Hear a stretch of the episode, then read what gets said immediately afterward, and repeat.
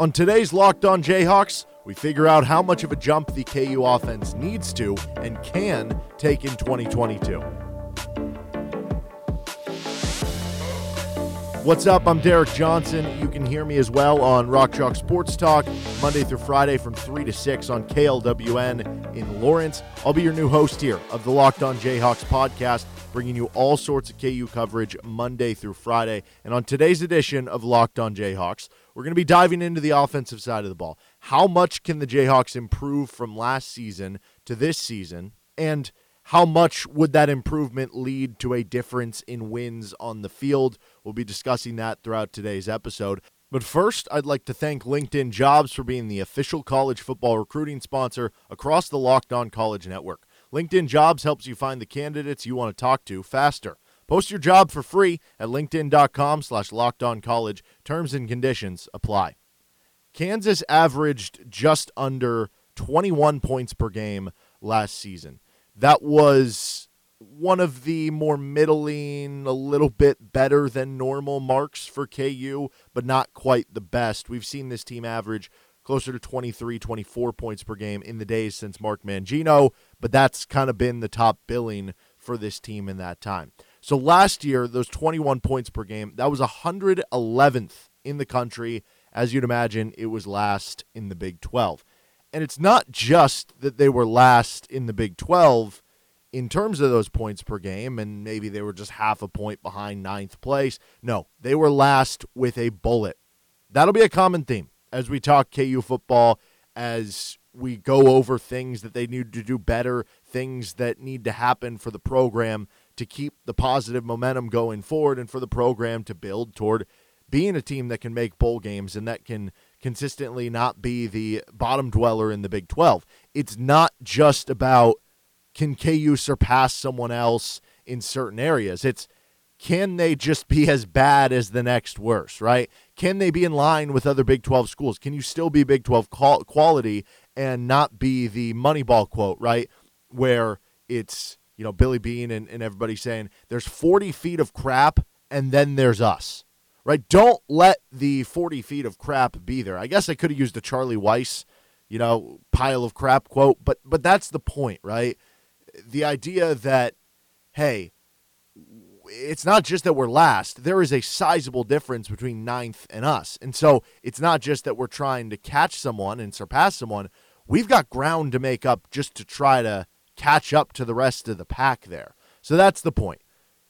Maybe you don't have to be, you know, top five in certain areas or like offense, but can you make up that gap where there's not a sizable jump from ninth to 10th? And, and this certainly applies. KU did make up a lot of that ground last season under Lance Leipold in a lot of different areas. There's still obviously a long way to go. And again, the points per game thing.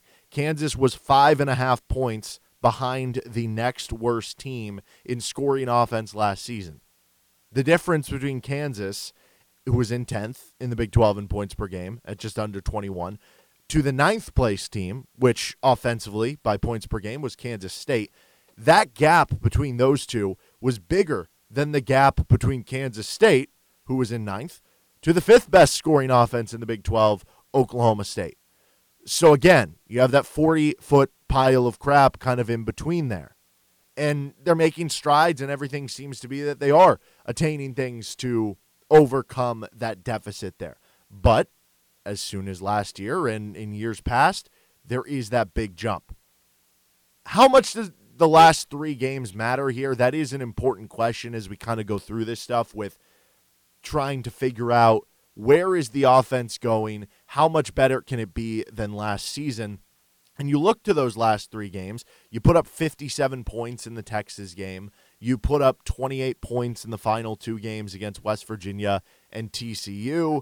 Like, how much does that matter? Certainly, there were tangible differences when you have a different starting quarterback. Jalon Daniels looked good over that period of time. The offensive line seemed to click a little bit better. And you could even say that is a little bit light because Devin Neal got injured during the TCU game doesn't really play the, the rest of that game against TCU, misses the West Virginia game.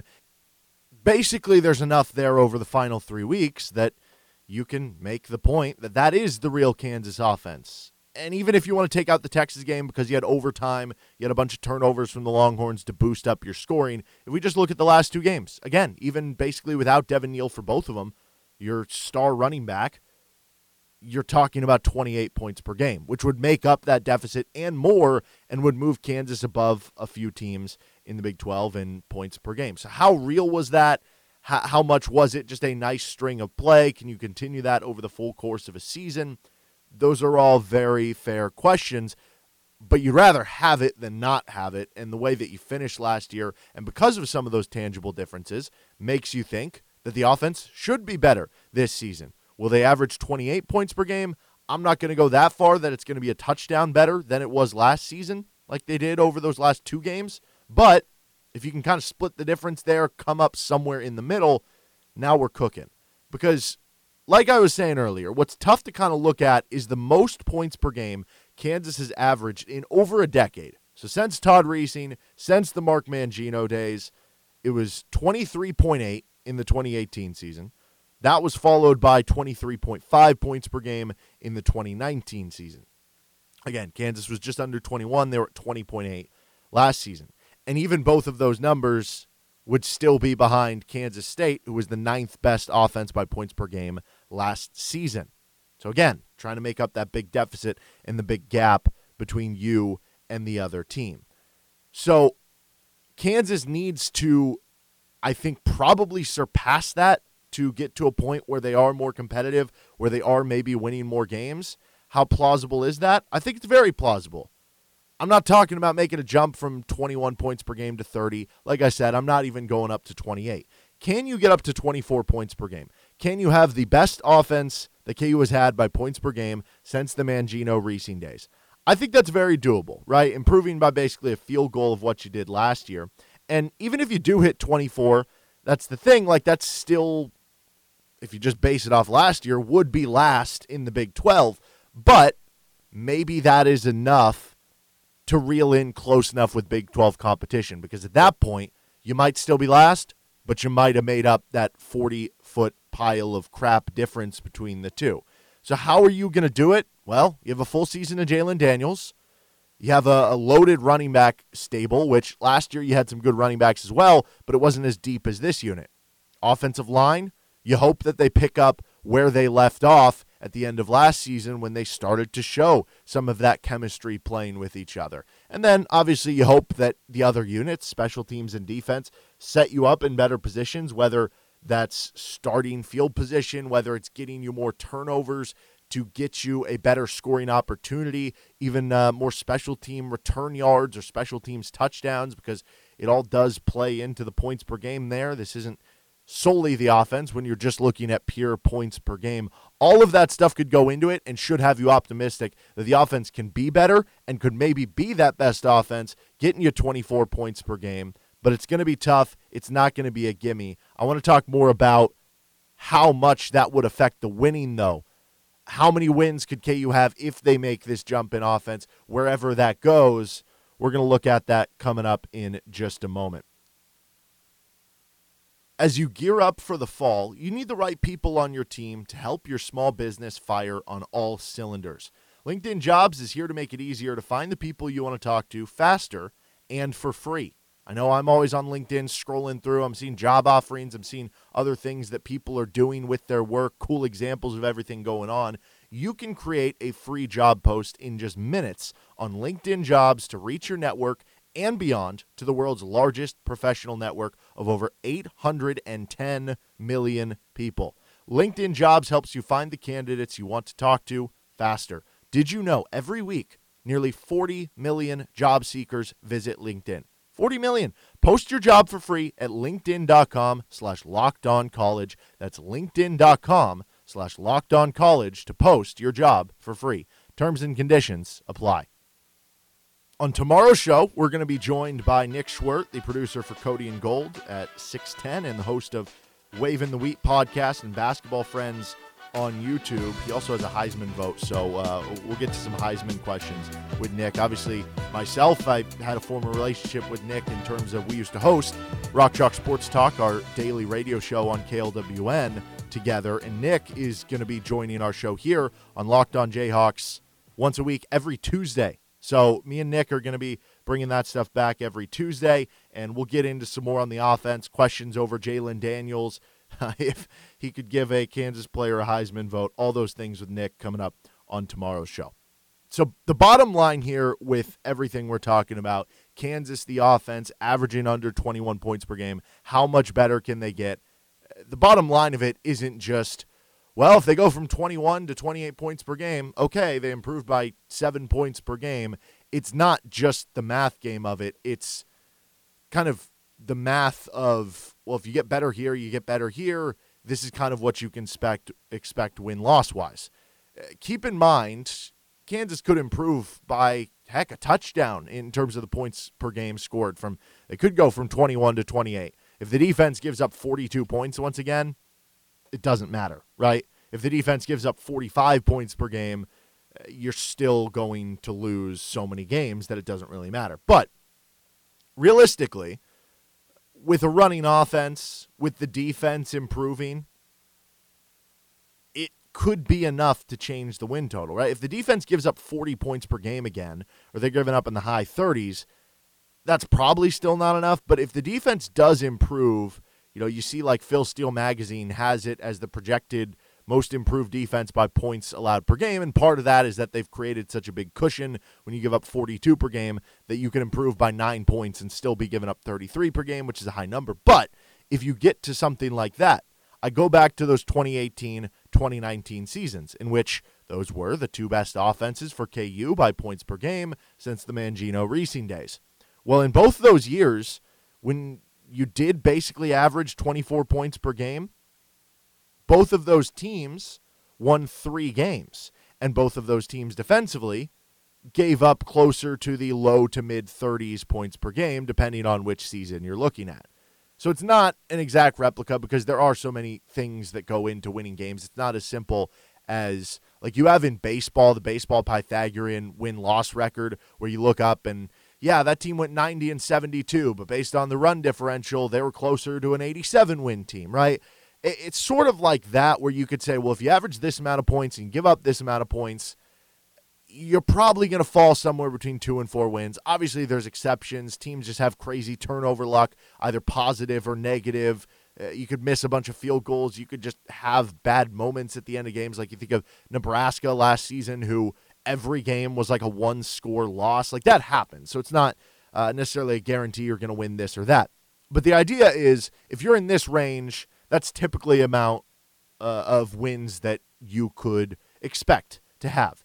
So for Kansas, realistically being a running offense, it's probably going to be hard to average 28 points per game, improving by a touchdown. They always talk about being multiple, that they will change up the pace, the tempo, what they're doing offensively. They also, though, always talk about wherever your most talent is, wherever your best players are, that's what you're going to get on the field. That's what you're going to lean into.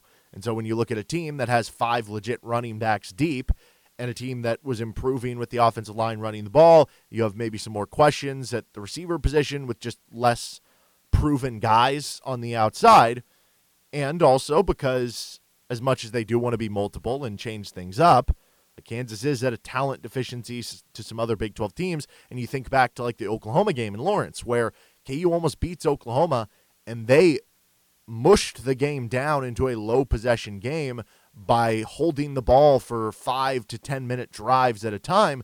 And if you lessen the amount of possessions in a game, it increases the variance of who could win the game. If you're going to play 20 possessions with Oklahoma, over the course of time, eventually they're probably going to blow by you. But if you play five, weird things can happen. They have a weird fumble, something like that. So it just makes more sense for Kansas to be more of a running team and be more of a possession team, even though there will be times when that won't be the case. Because of that, it makes it even harder to jump all the way to 28 points per game or something like that because of the fact that there's just going to be less possessions uh, there's going to be less plays in the game. So the way I see it is 25-ish points per game might be the ceiling of improvement game uh, improvement here. 24, 25. And again, even then that's the highest number you've had in over a decade with a receiving corps that lost its by far top target and even though you had flashes from the offensive line and Jalon Daniels at the end of the year, there's no guarantee that carries over and works for an entire season. or that defenses don't figure something out. But I think that could be a realistic expectation. So if you get that point and the defense does improve to even being around 35 points allowed per game, which that's asking for a touchdown improvement there as well. I think you look at those 2018 2019 seasons when you won three games both years and you say that could be real. But then I think it starts getting even more hopeful if we kind of dive deeper into those seasons because think about 2018. You won three games and you should have beaten Nicholls State. You probably should have beat Kansas State. Peyton Bender drops back and cracks the egg to throw the ball, and the ball just falls out and he fumbles. That could have easily been a four or five win team. Think about 2019. Again, you won three games, but you should have beaten Coastal Carolina. You should have beat West Virginia. You averaged like two more yards per play than them. And you should have beat Texas that year. So that's a three win team that could have won four, five, or maybe even six games. And that 2019 team gave up 36 points per game. So, again, to my point, the defense can be better. It doesn't necessarily have to improve by 10 points per game in that scenario. I guess I'll sum this up real succinctly then. As long as the KU defense isn't the sieve that it was last season, where you're giving up 40 plus points per game, you can't stop the run. If this team can just get a little better there, you know, a touchdown better, and then this team can get a field goal, four points better, be the best offense you've been since the Mangino days, where you're getting up to 24, 25 points per game, I think you'd feel good about three wins. And honestly, because you'd have better coaching, better game planning, better execution, better decision making than those past coaching staffs, I think the path to four or more is in play in that situation. And of course, you never know how the turnover luck and all that stuff will go, but I guess that's my point. If you can just get to those numbers, it puts you in play. It gets you in the competition to do those things. Three wins would be an improvement from last year. It would be an over on the Vegas win total. If you get the four, that would be the most you've had since Mark Mangino's final season at Kansas. So those are all numbers you're going for. And I believe that getting up to 24, 25 points per game is both reasonable, it's doable, and it's also something that could lead to that amount of wins that you're trying to get to that you haven't in over a decade. But otherwise, you get 20, 21, 22 points per game. I know it doesn't sound like a big difference from 24, 25, but that might be how you just wind up as a two win team once again and not being able to build progress moving forward. All right, coming up, we're going to start our top 10 question countdown as we head closer to the KU football season. We have 10 business days, 12 total days till the first KU football game. We will do that next. But first, if you haven't tried Built Bar Puffs yet, you are depriving yourself of one of life's greatest joys. And guess what? There's a new flavor. You ready for this? Delicious, indulgent cookie dough. It's covered in chocolate. That's right. Built has done it again. All of the joys of eating cookie dough without the hassle of making it. Plus, it's healthy for you. I know, right? Cookie dough chunk puffs are only 160 calories and they have a whopping 15 grams of protein in them. Run to built.com to snag a box for you and the family. It will be the perfect treat. Or, and this is what I would do, you can find a really good hiding place and just hoard them all for yourself because you're not going to want to give those things up. Go to built.com, use promo code locked on 15, locked on 15, and you get 15% off your order. Use promo locked on 15 mentioned we're going to have Nick Schwerdt on tomorrow's show. Scott Chasen is also going to join us every Wednesday here on Locked On Jayhawks. So stay tuned for that. Like I mentioned, we are on 10th business day away, I guess. We have, you know, uh, the Friday game with, with KU football opening up the season against Tennessee Tech. It's like 12 total days. But uh, we also, as part of it being 10 business days, we have 10 shows, this being the first of them before the first KU football game here with Locked On Jayhawks. So for each of the next 10 episodes, including the start of today, we're going to be counting down of questions that I'm most excited to get answered for the start of the KU football season. We'll do number 10 today, number 9 tomorrow, so forth, on and on, on down the list. I do want to make uh, an honorable mention one. Just, I guess this is less of a question and more of something I'm excited for. Football season's back. Tailgating is back. I'm a Brats guy myself. And for the shortest period of time here in Lawrence, fall weather is back. I fall is my favorite season, but unfortunately here it lasts for like 3 weeks and then we just get horrible winter or way too hot summer kind of surrounding it. But we will have that coming up, so that's exciting in its own right. Number 10 though on this list of the top 10 countdown of questions I'm most excited to get answered for the KU football season. What role will Jason Bean play? Jason Bean right now is technically in competition for the starting quarterback job. And Lance Leipold and the staff have made it abundantly clear that everything is open for competition. Lance Leipold, though, also said at one of the first media availabilities during fall camp that he expects Jalon Daniels to be the week one starter. He did, based on how he kind of phrased it and talked it through, and because of that competition thing, leave at least a, a crack in the door. He left the hall light on as opposed to turning everything off to say that it could still happen. And he has added to that in recent days that Jason Bean has been playing the best football he's ever played and that he has been practicing as good as he ever has and, and has been having some really good string of play around him. So it's not, in my eyes, like a 100% thing that Jalon Daniels is the week one starter. I'd still probably say it's 95%, maybe even 99%. It would be very odd after the way last year finished, after saying those comments early in the season, if all of a sudden that changed up. But he still has that focus. And at the very least, because Jalon Daniels has had injuries in the past, because KU doesn't ever go into a season with, like, hey, we have the most dominant offensive line in football, and you totally know the quarterback's never going to take any hits, and you don't have to worry about any injuries there. And also because this is Kansas football and, and as much hope and confidence that Jalon Daniels provided at the end of last season. We've seen a lot of years with KU football where it has been kind of a quarterback carousel. You don't want to completely discount Jason Bean not getting more play at quarterback. I mean, heck, the reason Jalon Daniels ended up getting the nod at the end of last season was because Jason Bean got injured in the Kansas State game. Jalon Daniels came in, got his opportunity, and took it and ran. Let's say Jason Bean is the backup quarterback, though. What role would he play on this team? Because you're talking about a guy who, like, this is not hyperbole. This isn't just oh yeah, he's really fast. He's one of the fastest guys on the team. No, like legitimately, he might be the fastest guy on the team. Like he has track speed, he has 40 speed, he's quick, he's agile. Usually, if you're the fastest guy or one of the two or three fastest guys on the team, you find a way to get those guys on the field. But it's a lot more complicated here. And I, think as Kansas fans, you get kind of spoiled to the idea of, oh, well, Kerry Meier went over from quarterback to receiver, and he had a, a wonderful career in college football. Kale Pick went from quarterback to receiver and didn't have as, as great of a career as Kerry Meier, but he still produced at a high enough level as receiver. So it'd be easy. Just make Jason Bean a receiver.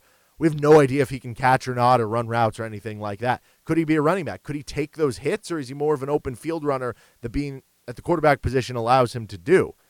I don't know if there there is a role in terms of switching positions. I think more so what it would be is just you have a couple plays a game that are maybe kind of a wildcat situation, or maybe you have a couple plays that you have both quarterbacks in at the same time, and there's the threat of a double pass. There's just a threat of him using his speed. We did see some plays last year where like Jalon Daniels gave off a zone read to Jason Bean. So I think the staff will be creative with the ways to use him, but I also don't expect just a complete position change. That said, We'll wait and see, and that's why it is question number 10 that I'm excited to see answered headed into the KU football season.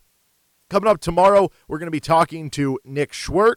That should be exciting, getting to talk some more KU football, getting to talk some more in depth about Jalon Daniels and this quarterback position, what it can lead to for this offense that they are trying to turn around. If you have anything you'd like for the show to talk about or want to follow up along on the action, you can reach out on my Twitter page at D Johnson Radio. And don't forget to subscribe to the show so you're getting all the latest with Locked On Jayhawks. That'll do it for today's episode. You can also get more on the Big 12 by making Locked On Big 12 your second listen. Every day, host Josh Neighbors and the local experts of Locked On take you across the Big 12 in 30 minutes. Locked On Big 12, your second listen. Locked On Big 12. Have a good rest of your day. I'll see some of you on Rock Chalk Sports Talk later today. Deuces.